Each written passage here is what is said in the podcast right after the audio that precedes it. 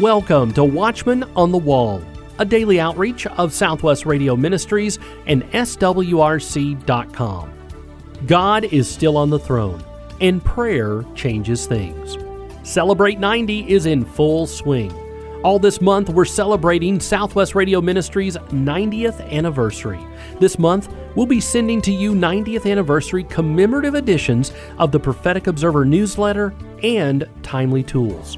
If you're not currently receiving the Prophetic Observer or Timely Tools, make sure you call today 1 800 652 1144. That's 1 800 652 1144.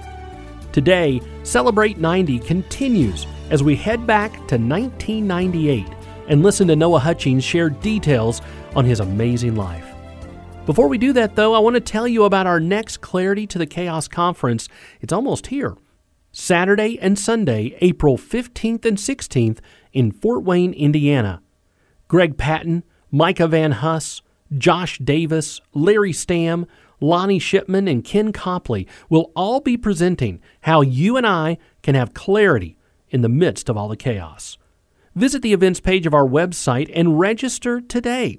SWRC.com is where you can find the complete speaker lineup and schedule swrc.com and click on Events. Or if you'd like to register by phone, simply call 1 800 652 1144. And when you visit our SWRC website, be sure and check out all the brand new resources that are available.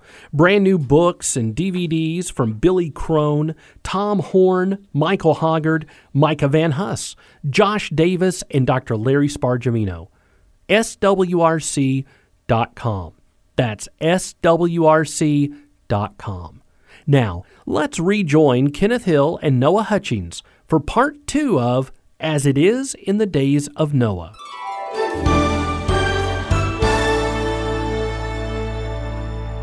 Noah, last time we talked, we talked about the fact that you were finished with the war. You were getting mustered out of the service. What happened after that? I returned to my mother and father, who were living at that time still on the farm near Hugo, Oklahoma, in southeast Oklahoma in Choctaw County. After getting out of the Army and going back home, there was absolutely no work. I had operated a service station for Anderson Prichard oil company, but because of the war and rationing, gasoline rationing of very few cars, I think about half of the service stations had been closed down, and there was not much demand for an ex radar operator or an ex field artillery direction man. So what to do? There were no no jobs. Just think, there were 16 million people, men and women, being mustered out of the armed services. How many? but something like 16 million. I think wow. if you check the World Almanac, there were 16 million men and women connected with the armed services at the end of World War II. And the war plants making tanks and ships and planes and army clothes and helmets and everything, that suddenly stopped. Millions of people were suddenly out of work, nothing to do. I thought, well, I will try to go back to school, and I did go to Oklahoma State University and tried to get into school there.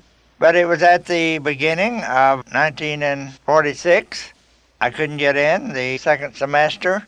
The waiting list of boys and girls returning was long, and they indicated that they didn't even know if I could get into Oklahoma State University the next semester, which would have been the fall of 46. I selected a small university here in Oklahoma City, Hills University, and from 1946, I think it was around February, March, I continued at Hills University until about 1949, got my degree, and went to work as an accountant for a freight concern. And that lasted for a couple of years, and I had some health problems. They may have been related to the war. I had to have a lot of sinus operations and teeth work. I went to Lubbock, where my father and mother had moved to by that time, and had a lot of work done on my sinus and my teeth. and then returned. I was out of a job, and I made application with Firestone Rubber Company. I was accepted, and I was to go to work in about two weeks. But I needed something to do during these two weeks. I looked in the paper, and there was an advertisement for a part-time typist, and had a telephone number there. So I called. I was told where to come, so I sat down and typed. I was a good typist, and you know I still type all my manuscripts and everything. I suppose I can still type 80 or 90 words a minute. And I was accepted, and it was in the office of Dr. E.F. Webber at Southwest Radio Church. So I was giving some typing to do, and as I was working, Dr. Webber come up, and he had found out that I had an accounting and business administration degree, and he was having some trouble with the IRS at that time over the designation of certain gifts. And I think they had assessed him something like $15,000, and he was fighting it. He didn't want to pay it. He asked if I could look over his books and help him get ready for his court appearance. So I said, sure. I'd just soon do that as sit there typing. He gave me his books, and I started going over them. The books were in kind of a mess, and I wasn't sure he had a case anyway. So I made some disparaging remarks about his bookkeeping. So he fired me. I was there only two days, and here I was already fired. Didn't make any difference to me. I wasn't a Christian, and I thought, well, I'll just go on and go back to my apartment. So I got my coat. I think it was April the 1st. It was kind of an April Fool's Day, I guess. I got on my coat and was going down the stairs, and he was waiting for me. They reached the bottom of the stairs. The office at that time was very small. There was only about five people working in the office. He had a regional program. It was an online program, heard over about eight or ten stations here in the Southwest, Oklahoma, Texas. I think there was one over Fort Smith. And he said, Son, do you like to fish? And I said, Sure, I like to fish. He said, Well, would you like to go fishing? Well, I was a pragmatist, so I said, Why not? I didn't have anything else to do. I'd been fired. So he went and got his motor out of the garage, put it in his trunk, and we went out to Lake Hefner. He rented a boat, and we went out and we caught a lot of fish. Now, my mother, before I had joined the Army, had joined the Church of Christ, and my father also had joined, I think, a couple of months after she did. They went regularly to church, but I had not made any profession of faith at that time. I had some problems with the church they joined. He explained the gospel to me in a way that I had never heard before he brought it down to a personal level that Jesus Christ had died for me personally. I had never heard that before. And he said, Son, I believe that God has a plan and purpose for your life. And I was saved out there on the middle of a lake. We got back to the office, and he said, Would you like to come back to work tomorrow? I said, Sure, I've got nothing else to do. I've got a job opening up in a couple of weeks. So I came back to work next morning, did some more work on his books, did some typing. We listened to the program in the office. When the time came for me to leave and go to my new job at Firestone, I just didn't go. There was something there that held me back. There's something there that seemed like that I wanted to do. There seemed to be a commitment there that I should fulfill. And so I just stayed at the office, and I've been with this ministry ever since that time. That was 1951? 1951, April 1951. Dr. Webber and I became good friends. He called me Hutch, and he'd come up and he'd say, Hutch, close up your typewriter and let's go fishing. He and I went fishing a lot. We traveled a lot together. And the Lord called Dr. Webber home in August of 1959.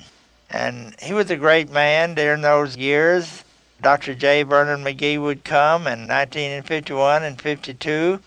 Dr. Webber held a citywide evangelistic campaign in the Civic Auditorium here, brought in Roy Rogers and Dale Evans and Red Foley and some other people.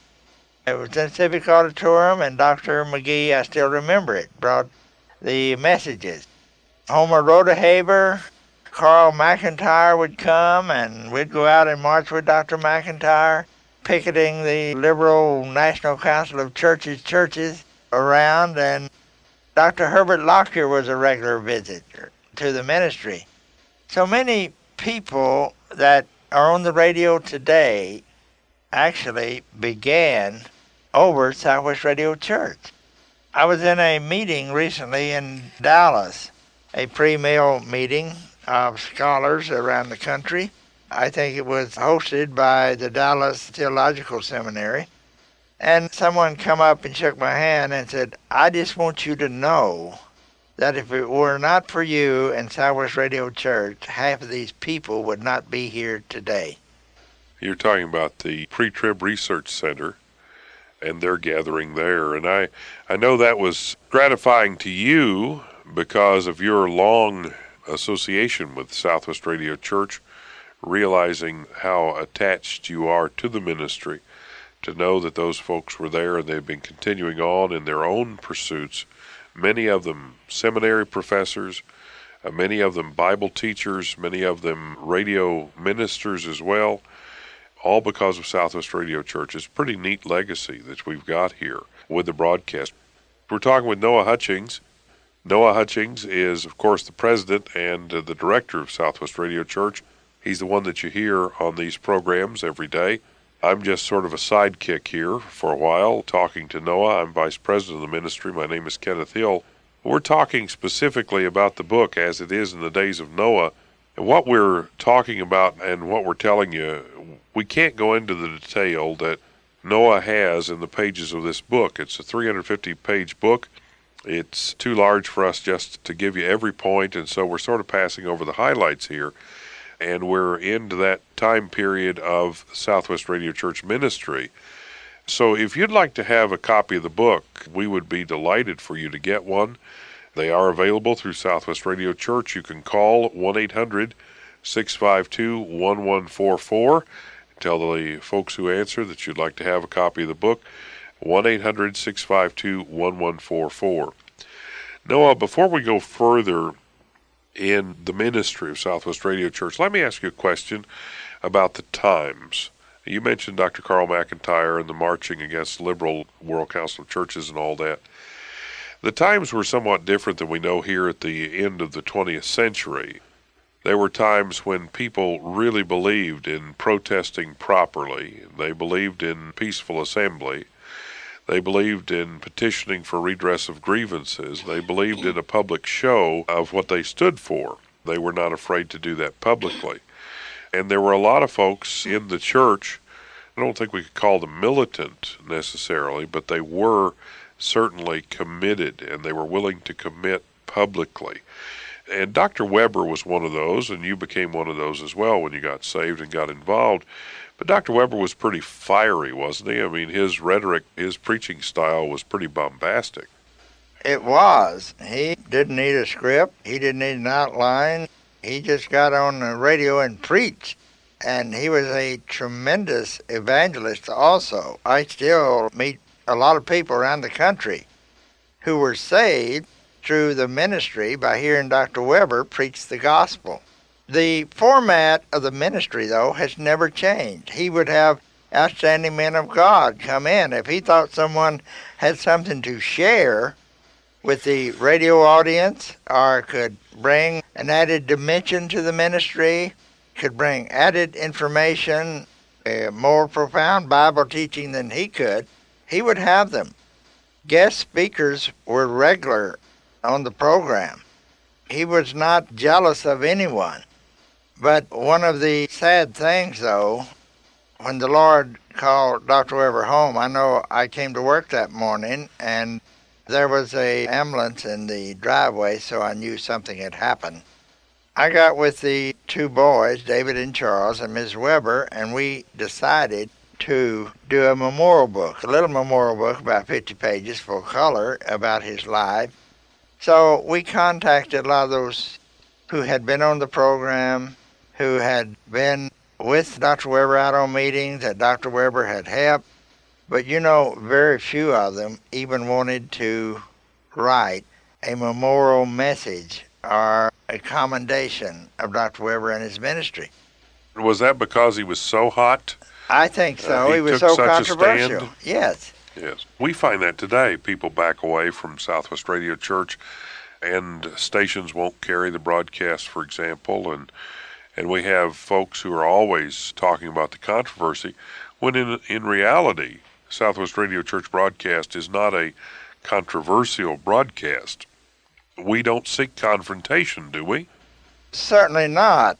The things we proclaim today are the same things we proclaimed in 1951.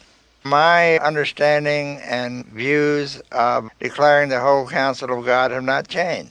My doctrinal understanding of the dispensational plan and purpose of God has not changed. I see no reason to change it.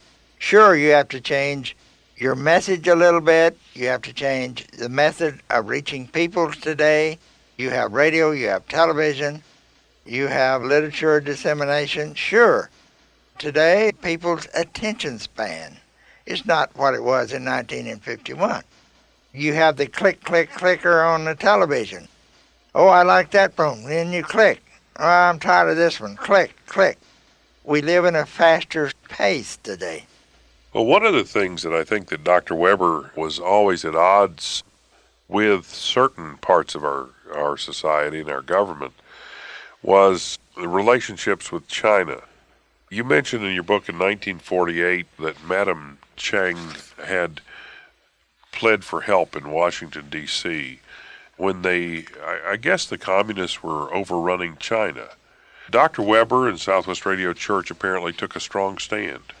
Certainly, Southwest Radio Church supported the China Inland Mission. In fact, the first month I was at Southwest Radio Church, I wrote checks in the amount of $110,000 just for mission. That was just for one month. That would be like a million dollars today at least, or three or four million. We supported the African Inland Mission, the Sudan Interior Mission, the Belora Eye Clinic, Indian missions, and I could go on and on. But China was one of the missionary efforts that Southwest Radio Church also supported. In fact, Dr. E.F. Webber caught the last plane out of Shanghai before Mao Zedong's troops marched into the city to take over. Chiang Kai shek was a professed Christian. His wife was certainly a committed Christian. It is thought that Chiang Kai shek was a Christian.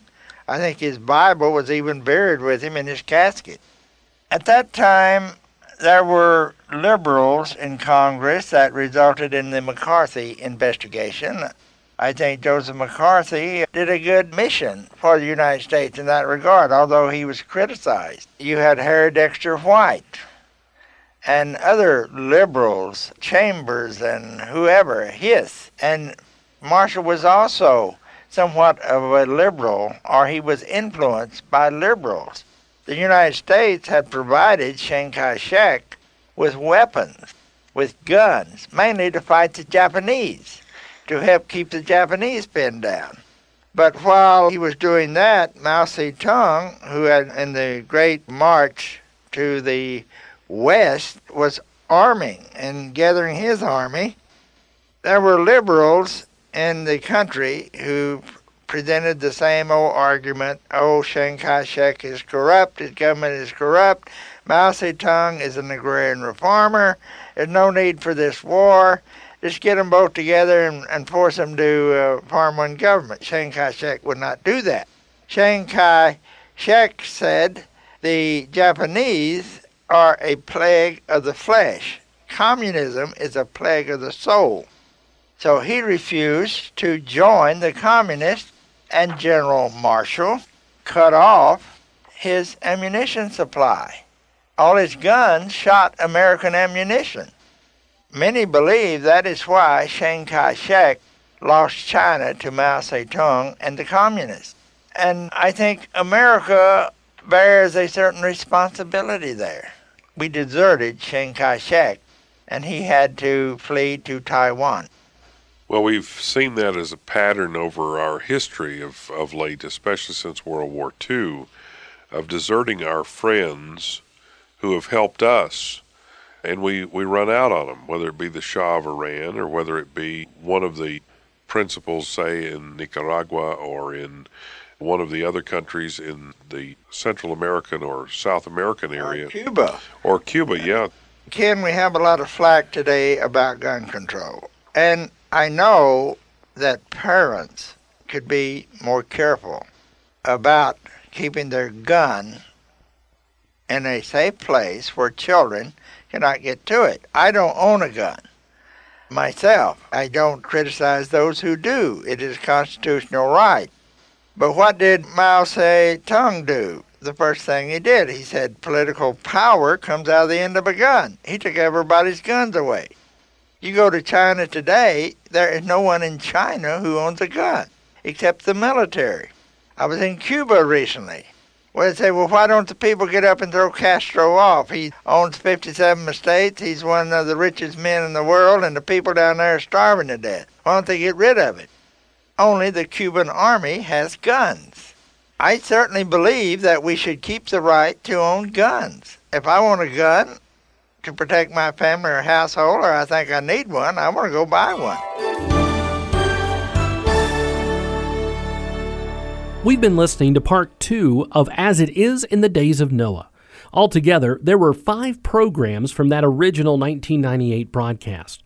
Today, we have two resources that I know you'll love. First, Noah's autobiography entitled As It Is in the Days of Noah, and the complete radio program series from 1998 five programs in all on three CDs. Both the book and CD set are available today when you call 1 800 652 1144. That's 1 800 652 1144. Or visit our website, swrc.com. As a special bonus, when you order both As It Is in the Days of Noah book and the 3 CD set, you'll receive Noah Hutchings' book, Studies in Timothy. Call today 1 800 652 1144. Ask how you can receive free shipping on your order when you call 1 800 652 1144. That's 1 800 652 1144. Or you can always visit our website swrc.com. Before we head out of here today, I wanted to hear from two of our dear ministry friends.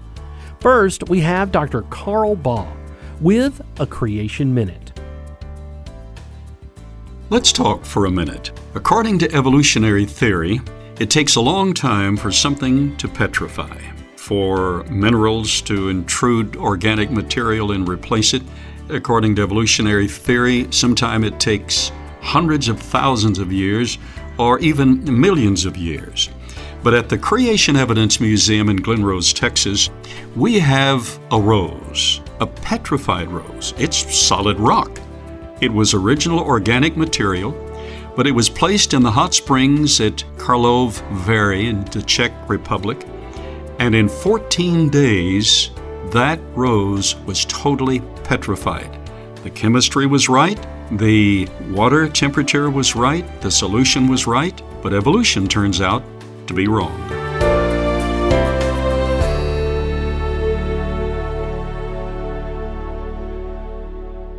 Our next Clarity to the Chaos Conference is just a few days away, Saturday and Sunday, April 15th and 16th in Fort Wayne, Indiana at the Cross Church. Greg Patton, Micah Van Huss, Josh Davis, Larry Stamm, Lonnie Shipman, and Ken Copley will all be presenting how you and I can have clarity in the midst of all the chaos. Visit the events page of our website, swrc.com, for complete speaker lineup and schedule. swrc.com and click on Events. And to all of our new listeners, hello! I want to encourage all of our new listeners to request your free new listener pack. The new listener pack includes the latest issue of our Prophetic Observer newsletter and a free gift. Request your free new listener pack when you call 1 800 652 1144.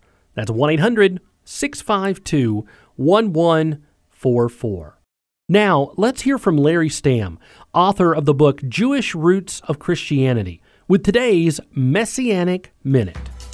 Shalom, friends. Larry Stamm here with a Messianic Minute Biblical Connections Through a Jewish Lens. In Ezekiel 36, verses 25 through 27, God affirms his new covenant promise to restore Israel spiritually in the future. I will cleanse you from all your filthiness and from all your idols. I will give you a new heart and put a new spirit within you. I will take the heart of stone out of your flesh and give you a heart of flesh. I will put my spirit within you and cause you to walk in my statutes, and you will keep my judgments and do them. As believers, we can praise God for cleansing us spiritually, and His Spirit we've received through faith in Jesus. For Titus 3:5 affirms, Not by works of righteousness which we have done, but according to His mercy He saved us, through the washing of regeneration and renewing of the Holy Spirit. For more connections, visit our website at larrystamm.org or see our Larry Stamm Ministries Facebook page.